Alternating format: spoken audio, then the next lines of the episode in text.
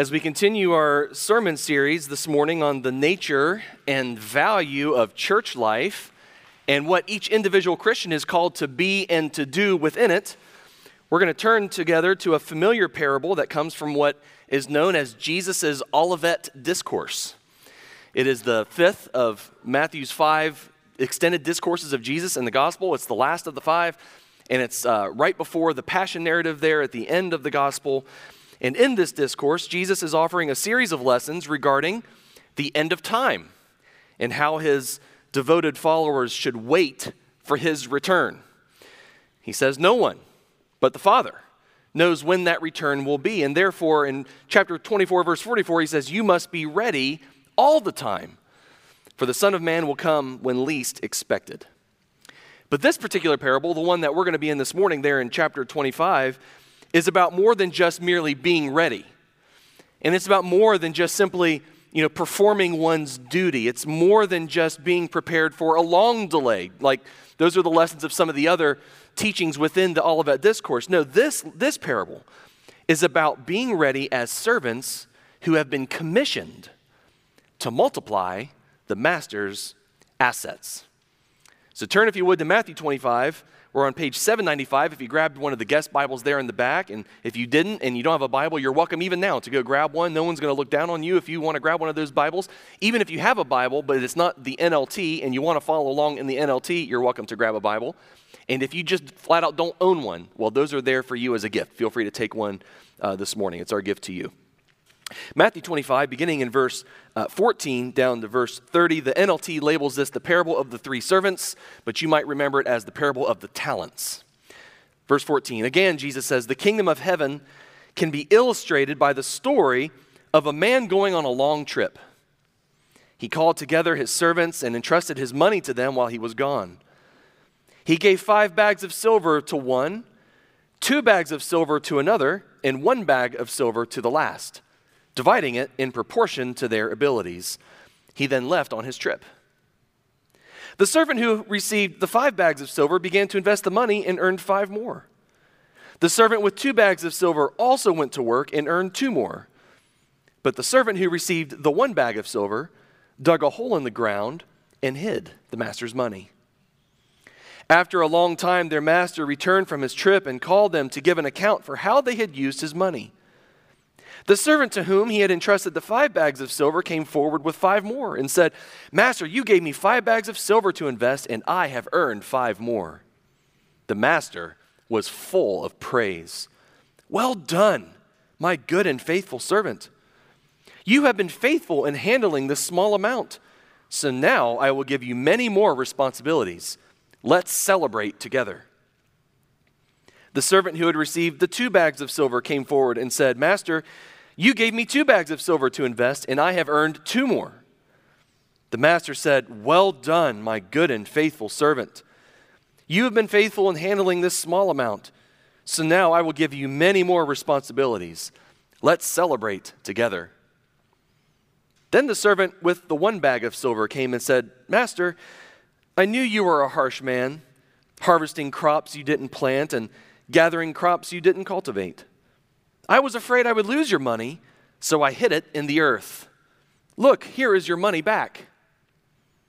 But the master replied, You wicked and lazy servant. If you knew I harvested crops I didn't plant and gathered crops I didn't cultivate, why didn't you deposit my money in the bank? At least I could have gotten some interest on it. Then he ordered, Take the money from this, this, servant and give it to the one with the ten bags of silver. To those who use well what they are given, even more will be given, and they will have an abundance. But from those who do nothing, even what little they have will be taken away.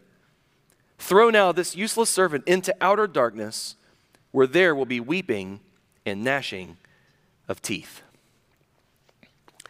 The master in the parable here gathered his servants and entrusted his money to them. Now, you may have noticed in the NLT here, they render uh, the word bag into bags of silver, but as I mentioned a moment ago, we're used to hearing it as talents, which, of course, uh, once upon a time meant a, a, particular measure of weight. I believe it was something around 75 pounds was a talent. By Jesus' day, it, had come to represent a, a vast sum of money. And when we're talking about talent or multiple talents, uh, in today's equivalent, we're looking at something like many hundreds of thousands into millions of dollars worth of, of money. It, it wasn't a small amount, it was a, a very large amount. But the, the parable, if we get caught up in, in money, in money issues alone, we miss the point of the parable. It's not just about money. In fact, I would almost argue it's not directly even about money. Did you know that our English definition for the word talent comes from this parable? Did you know that? Now, you and I don't talk about money with the word talent, do we? We talk about something else. In the 14th century, Christianized Britain was so convinced that Jesus was using this monetary word metaphorically to imply any God given uh, stewardship that we are entrusted with that it came to mean aptitude or skill. It was more than just money, it was, it was anything that was given to you from God, is talent. As a result, when you and I say someone is talented, we don't mean they're rich we mean that they're gifted with some innate, extraordinary ability of some kind, don't we? Take, for example, in 13 days, the Ohio State University football program will launch their campaign to claim their ninth national title. Now, all the polls and the analysts, don't put thumbs down, Kentucky, man. You won't even be in the top 25 all the polls and all the analysts have, as they always do, Alabama as the preseason number one. And, and fair enough. Don't clap. We're not clapping for Alabama in this church. You can clap for three schools plus one. You can clap for Duke. You can clap for UNC. You can clap for NC State because you're all North Carolinians. And you can clap for Ohio State because I command it. Other than that, we don't, I don't hear anything else. So Alabama's ranked number one, but, uh, but all the analysts agree that there is a clear number two, and there's only one program that's really positioned to, to give it to Alabama this year, and that is the Ohio State University Buckeyes. Now, why, why are these teams set apart as, as in an upper echelon or a league of their own? Well, it's because of what? Talent. Well, not just talent, but primarily talent. They're loaded with talent young men who are just gifted. They're, they're stronger, they're faster, they, they can jump higher and farther, and they're, they're, just, they're just better athletes. They're just something that inside of them that is uniquely unique. I remember when I was um, back when I lived in Ohio, way back in the day, uh, once my, my brothers and I got to go and watch LeBron James as a high schooler play basketball. He, his team had traveled to Columbus, and so we were able to go watch a game in person. It was, it was really fun to watch. You know, this is back when LeBron, you know, before LeBron got all political and, you know, everyone hates LeBron now. Um, eh, he was just a kid from Akron at the time, and, and it was really interesting to see when he stepped onto the court. There was something different about him. I mean, he, he was like a man among boys out there on that basketball court, and, and he was playing with elite high school players, but they, there was something different. He is just uniquely gifted to play the game of basketball. And so, a talent, as you and I approach this text and we hear this language about bags of silver or bags of gold or sums of money and investing to, to, bring, to get a return, Yes, that, that's, it's, a, it's a monetary figure that Jesus is referring to, but it symbolizes something more. As Jesus is talking about the manner in which his, his devoted followers are to wait for him to return, he is the master in the story. He is the one who, who has gone away on a long journey and will be coming back after a period of time. How are we to invest what he has given us in the meantime? The talents here are anything that the Lord has entrusted to his servants to invest for his purposes. Maybe it is money, but maybe it's time. Maybe it's gifts and abilities. Whatever comes from Jesus belongs to Jesus and is to be used for Jesus. Now, some might say that this, and this is foolish, but we have to address it. Some might say this is Jesus' endorsement of slavery. Okay, I hope you just grumble a little bit and shake your head when you hear something like that. Um, there are some who would try to, to you know, bring, bring uh, shame to the scriptures by making such a suggestion. That's not the case at all. Jesus isn't saying it's okay to, to have slaves.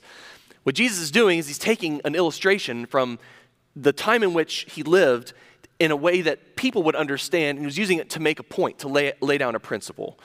Slaves in the ancient world were, were everywhere, and they had all manner of responsibilities. Don't think you know, the, the American slave trade issue of, you know, the, the time in which our country was founded and up until the Civil War. That's not the type of slavery we're talking about. This is people who, who were uh, just, it was a part of the, every culture in, in the world. And, and a master would assign responsibilities to, to his, his slaves or his servants according to his assessment of them, what are they're capable of, how can they be held, what are they responsible for, what are they able to do. And so you notice in the passage that the three servants didn't all receive the same amount of money to invest, did they? One received a whole bunch of money, millions of dollars by our, by our uh, evaluation today, worth of talents, worth of resources to invest. One received two, which was still an exorbitant amount of money, and one received just one. And in the same way, as we are beginning to think about this metaphorically, and, and hopefully by now you're beginning to, to, to make application for your own life and apply it to your own life and see where, what does this mean for you?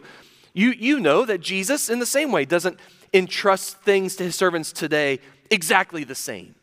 No two of us in here are identical in, in, our, in what we've been entrusted with, with our responsibilities, the things the Lord has enabled us to do for his purposes. And yet, all of us are responsible to do those things, aren't we? Back at General Conference a couple of weeks ago, one of the speakers referred to two different kinds of lights, and I thought this was a really, uh, really helpful illustration. He talked about how, you know, when you go into the, the main room, you, you might have the, the, great big chandelier there hanging, you know, ornate and beautiful and on full display for everyone to see. But then he contrasted that with, you know, the, the humble bulb on the back porch, right? They're not the same light, are they? They're very different lights, and yet both of them serve a purpose. And his point was, you know, not every, every one of us is a chandelier. And not every one of us is a humble bulb. And yet, all of us are to shine wherever Jesus places us. I thought that was a really, really helpful illustration. You see, the issue here is not so much what you have been given as much as it is about what you do with it.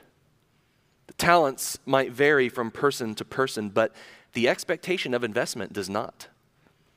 Was the master more happy with the one who returned five than the one who returned two? I don't think so.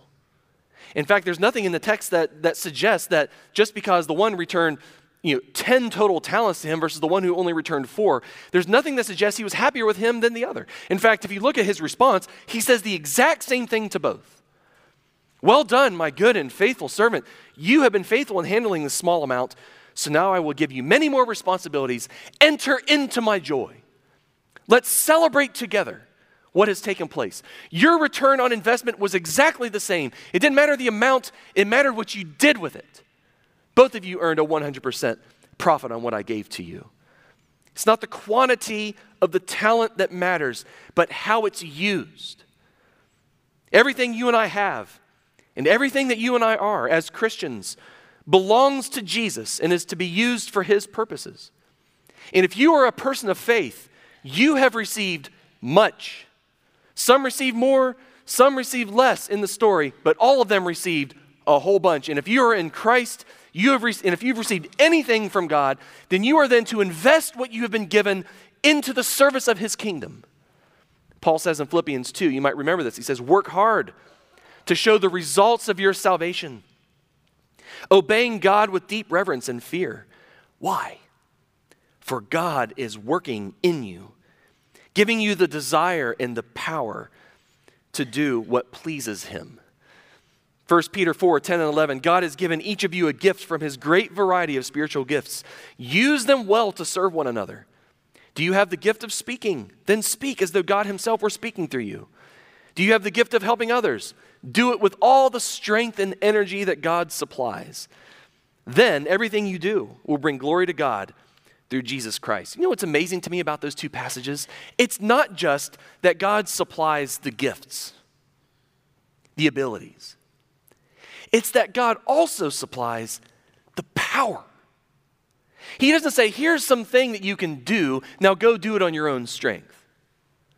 No, he enables, he empowers, he even gives, as we, as we saw there in, in Philippians 2, he even gives the desire to do the things that he wants us to do. It's as if God has done just about everything but the actual doing of the thing that he has given. It's amazing. God gives us all that we need to do all that he requires. And if that is true, which I believe it is, then it is also true that to whom much is given, much indeed is required. In Christ, God has given us his everything. And by the power of the Spirit, you and I must give him our everything in return. Now, as I was wrestling with this passage this week, and I did wrestle with it, it has got a very immediate, um, uh, you know, uh, understandable, applicable lesson. But as I, as I spent time diving in and crafting a, a message to, to explain and to um, expound upon the truths here, I found myself really wrestling. And I, and I reworked and reworked this over and over again. It's still nowhere in the same you know, galaxy as where I would like it to be. Um, but it is what it is. But my challenge that I found as I was working through this text is that there's a really, really hard truth in it. Maybe you have detected it already. Maybe you feel it. Maybe you've found yourself a little uncomfortable in your seat this morning. I'm very uncomfortable preaching this message because uh, I have been just slapped in the face with the, hardness of the point. Um, and here's why Jesus doesn't leave any middle ground in his discussion here, does he? Now, it is true, there are three individual servants mentioned in the parable. And yet, though there's three, they really only represent two categories of servant. It's not three different options, it's really two options that Jesus gives us here to, to identify where we fit into the parable. You have the one option, the, the first two, who, found, who found delight in their assignment. They, they, they were content with their station, that the master had entrusted much to them, and, and it was now up to them to do something with it in a, in a way that improves the master's assets. And they, they worked hard and they committed themselves and they were faithful with the little. I, I like that. Isn't that a funny thing when, when the master calls the talents a little? Doesn't that tell us just how much more lie in store for them in the future? You know, you and I have received much in this life in Christ. But if we apply that to the parable, it's just a little compared to what lies ahead. It's beautiful. But they were content to take what little they had been given and work hard to see it multiplied for the master's gain and to give it all back. It, wasn't, it was never theirs to have, it was all the master's from beginning to end. And they, were, they found delight in the work, they found delight in the, in the assignment, and now they were given the delight of entering into the joy of the master himself. And yet, the other category was quite different, wasn't it? You have the, the first two who were delighting in their assignment, but then you had the other who I would say was willfully disobedient. So it wasn't an accident, a, a mistake. This was something that was done intentional. You see, that the third man's sin wasn't just laziness. It wasn't just laziness. I mean, the master himself said, at the very least, you could have just put it in the bank. I mean, that's the, the easiest thing to do. The, the lazy person can even pull that off. Just stick it in the bank, and as it just sits there collecting the tiny little bit of interest, at least there'll be some kind of return at the end. But no, the, the, the wicked servant didn't do that, did he? No, he took, this, he took what was given to him and he stuck it in the ground. Almost as if to say, if I can't have it, neither can you. If it doesn't benefit me, it doesn't benefit you. You're a harsh man. You, you harvest where you don't plant. In other words, you give all this work to other people, you let them go do all the work, and then you come back and expect to get all the profit. You see the resentment in his, in his attitude and in his behavior. It's jealousy and self centeredness and, and, and a, a usurpation of authority. It's not the servant's decision of how to handle the money, it is the master's decision. He has entrusted it to the servant. There's, a, there's an implicit command take this and use it well. It doesn't belong to you, it belongs to me. And I give you the joy of entering into what is mine. You get to participate in my abundance. You get to share in, in what, is, what is wonderful. And yet, that wasn't enough for him. And so his sin wasn't laziness, no. It was in the assumption that he had the right to make his own determinations. It's nothing short of making himself master. And I wonder how many of, how many of us here, in our relationship to Jesus, have done something just like that. He's called you to be something. He's called you to do something. He's given us a commission, a commandment. It, his word is full of direction and purpose in what we are to be and do in this life. And yet, so often we say, well, that applies to someone else. Or that's too hard for me. That, that costs too much. I have way too much else going on in my life. And we, we get that relationship completely out of balance. And the first two didn't have that problem. They understood that they didn't have the option. If they were going to belong to the master, they had to be yielded to the master. And Jesus isn't just your Savior, He's your Savior and your Lord. And you don't get to pick and choose which He is. Because for Him to be one is to be both. And if you receive much from him, you have also received a mandate from him on how you are to use it and put it to use. And the first two had no problem with that. And they also understood that they, they better invest what they have been given, what they've been given, or it'll be t- all taken away. The responsibility they were given was conditional upon how they used it. But I think even more than that, I think they knew his heart. I think that's the key here.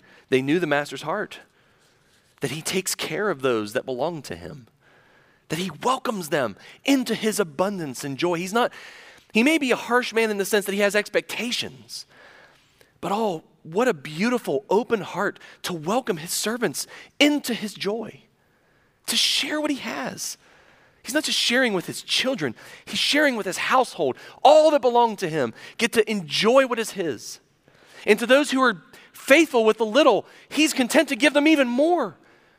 And, and, and as I said a moment ago, the, the little points to the, the great, all what lies in store for those who are faithful with what he has entrusted to them. But the wicked doesn't know the master's heart, nor does he care to.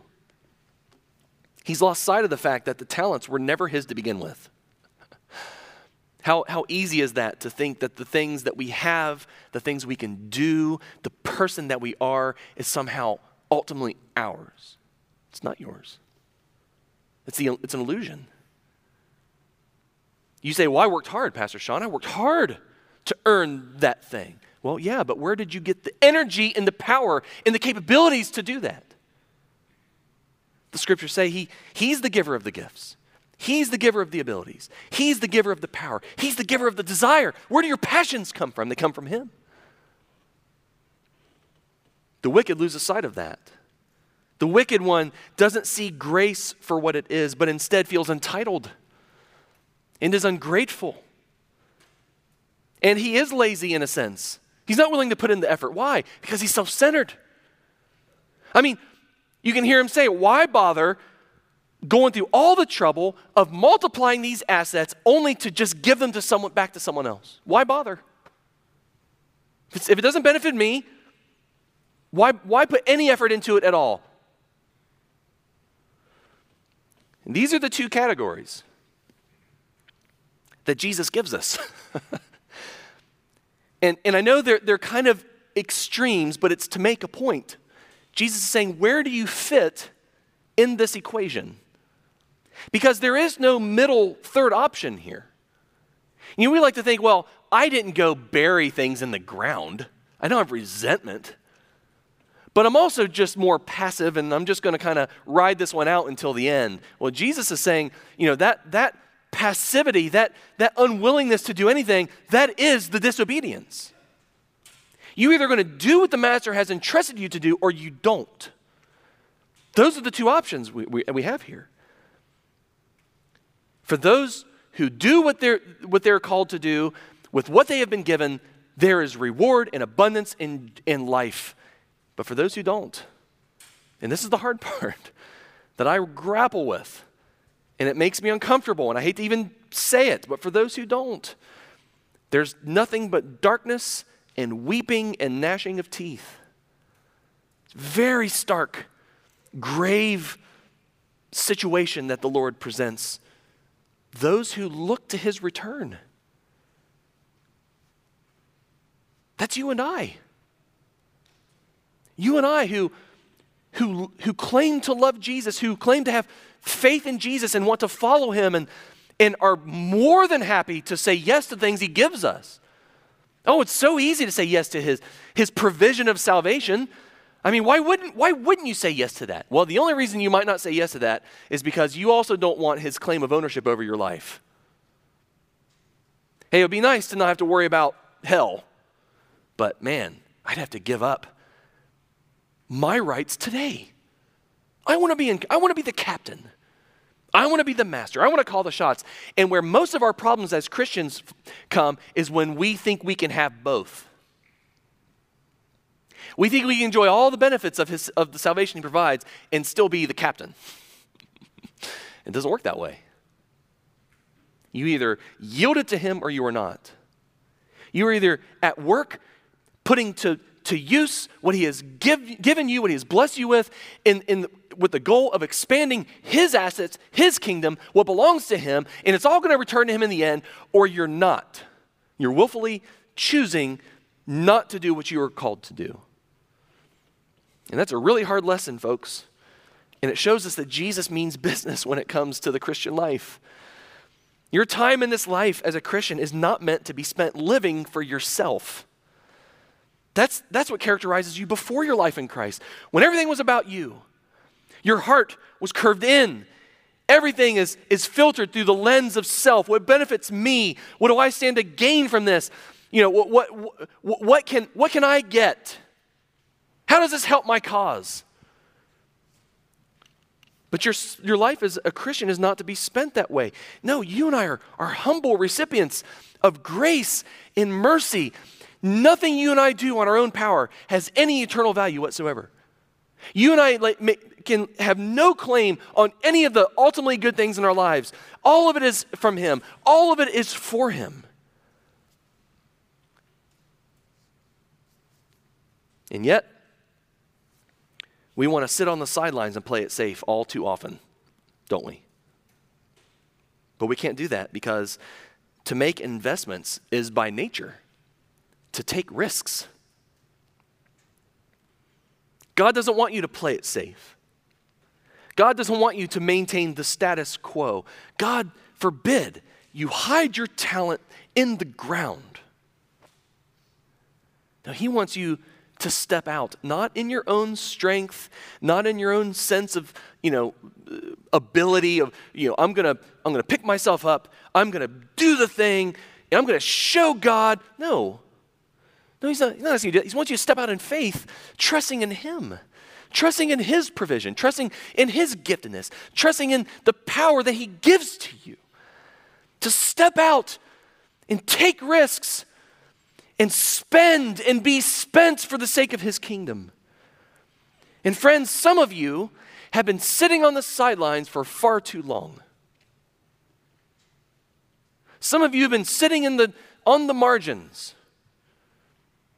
they, at conference, they talked about you know, dividing your congregation into thirds. And you had the, the, the first third, as you know, imagine sort of like a, a, worship center. Now, this is not literal as though just the first third of the rows are what I'm talking about. Think metaphorically. You have the front third that is engaged 100%. They're, they're all in. But as you go towards the back, you have, you have those who are just less engaged, less engaged, less committed until you get to, to the, that back third that's, that's just barely on the margins. And, and one of the effects of COVID is we've lost a lot of the third, the back third. And, and, and I want to tell you, you can't, you can't take the words of Jesus seriously here and be content on the back row. You either, you either start moving forward or just get out. Jesus means business. He's, it's not a joke. It's not just a, I'm going to dangle a carrot out there as long as you're kind of reaching for it, you're doing the right thing. No, this is, this is a, he's essentially commanding you and I to be busy until his return. Not busyness for busyness' sake. No, be about his business in the world for the sake of his kingdom. He doesn't want you to sit on the sidelines. Some of you are there because you think you don't have anything to offer. That's not the case. You think you're being humble. You're not. You're selling him short. Is he not capable of giving you giftedness? I mean, again, that, that, that passage there in, in 1 Peter chapter 4, I'm going to flip back in my notes here. God has given each of you a gift from his great variety of spiritual gifts. Who are you to say that God hasn't given you anything to be or do? No, some of you are on the sidelines because of that. Others are there because you're just too afraid to step out. You're afraid of the cost or the risk.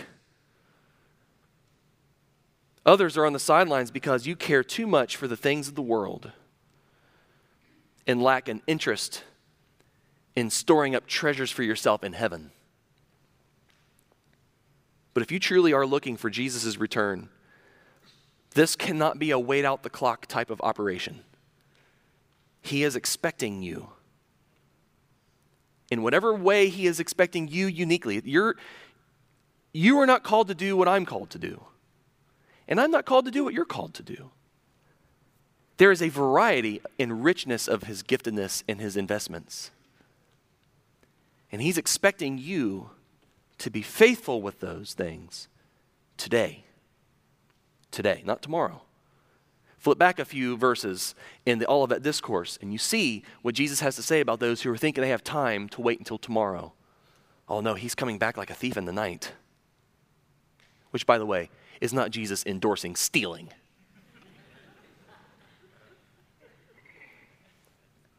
This morning, we've tried to make it as easy for you as possible to discover ways in which you can do exactly what I'm talking about.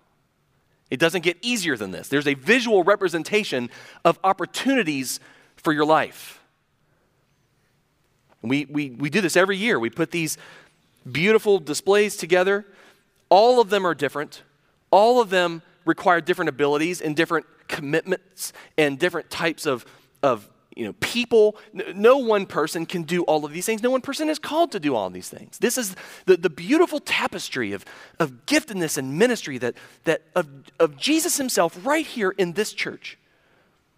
And it's not just there for you, as I said in the announcements, to just take in and enjoy the colors and the snacks, which, by the way, I want you to enjoy the snacks. I have the best ones at my table, so come see me and I will hook you up. No, these are wonderful opportunities for you no two are the same. They all have value. Some are more, you know, chandeliery, and others are more, you know, humble bulby. I couldn't wait to say chandeliery and humble bulby this morning. but in all of them, in all of them, Jesus shines. Jesus shines. Just yesterday, I was in here. Um, I keep one of the NLTs in the back in my office so that when I'm preparing on sun, uh, during the week for Sunday and I, I go to the passage where I'm going to be reading from, I can grab that Bible and look at what page number to tell you so that you can easily find it. Um, but the other day, I had someone who's not a, in our church who came and needed some, you know, counsel and prayer and um, whatever, whatever little I could offer him. He, I found out he didn't, he didn't have a, a Bible in a modern translation. And so I gave him the NLT off my shelf. So I needed another one. So I came over here yesterday um, just to grab one, and I had a, a, providential encounter with, with Joanne White. She was in here. She was putting final touches on something of hers. And, you know, 30 seconds before or after, we would have missed each other entirely. But we had this beautiful, quick conversation. And she told me a, a story of how just last year the Holy Spirit had used uh, a Hands of Hope announcement. I mean, we're not even talking about the, the actual you know, work that the Hands of Hope does. It was just an announcement that that the Holy Spirit used to tug at the heart of a woman who wasn't even a part of the church, was actually just kind of passing through and just happened to be here for just a short period of time. I guess her house was being built. She's waiting for that to finish before she moved in somewhere else. So, anyway, she just happened to be here and heard this announcement, and the Holy Spirit tugged at her heart. And Joanne could point to a direct, you know, chain of cause and effect from that moment to when she made it to her new place where she's living, got involved with a similar type of group, and then became involved in the church, and then just recently got baptized. Who would have thought? As Pastor Sean is holding a quilt, was it one of those times? Oh, yeah. I think there's something symbolic about the pastor not even being visible in this equation. So apparently, the less you see me, the more likely you are to get baptized one day. Maybe that's the moral of the story. I don't know. Amen. Thank you, Pastor Jeff. Who will be playing the guitar next week with a paper brown bag on his head. Um, that'll be his punishment for chiming in during my sermon. Um, but you can see this very simple, uh, no one would have thought anything like that would have come from that. And yet, because of God at work in the little things, a soul was added to the kingdom. And Joanne said this. she said, It's amazing to me how the Lord uses our puny little efforts for his kingdom. And I thought, exactly. Exactly. It's exactly right. It's not up to you to save anybody. It's not up to you to produce fruit. It is up to you to invest what you've been given, what you have been entrusted with, to cultivate the master's vineyard. He produces the fruit, he's the, the giver of life, and he's the one that's at work in the end. It's not about how much or how little you've been given, but whether or not you will be faithful with it. To those who use well what they are given, even more will be given, and they will have an abundance. But from those who do nothing, even what little they have will be taken away. I pray that the Holy Spirit will be tugging at your heart this morning as you take a walk around the worship center here in just a moment. Let us pray.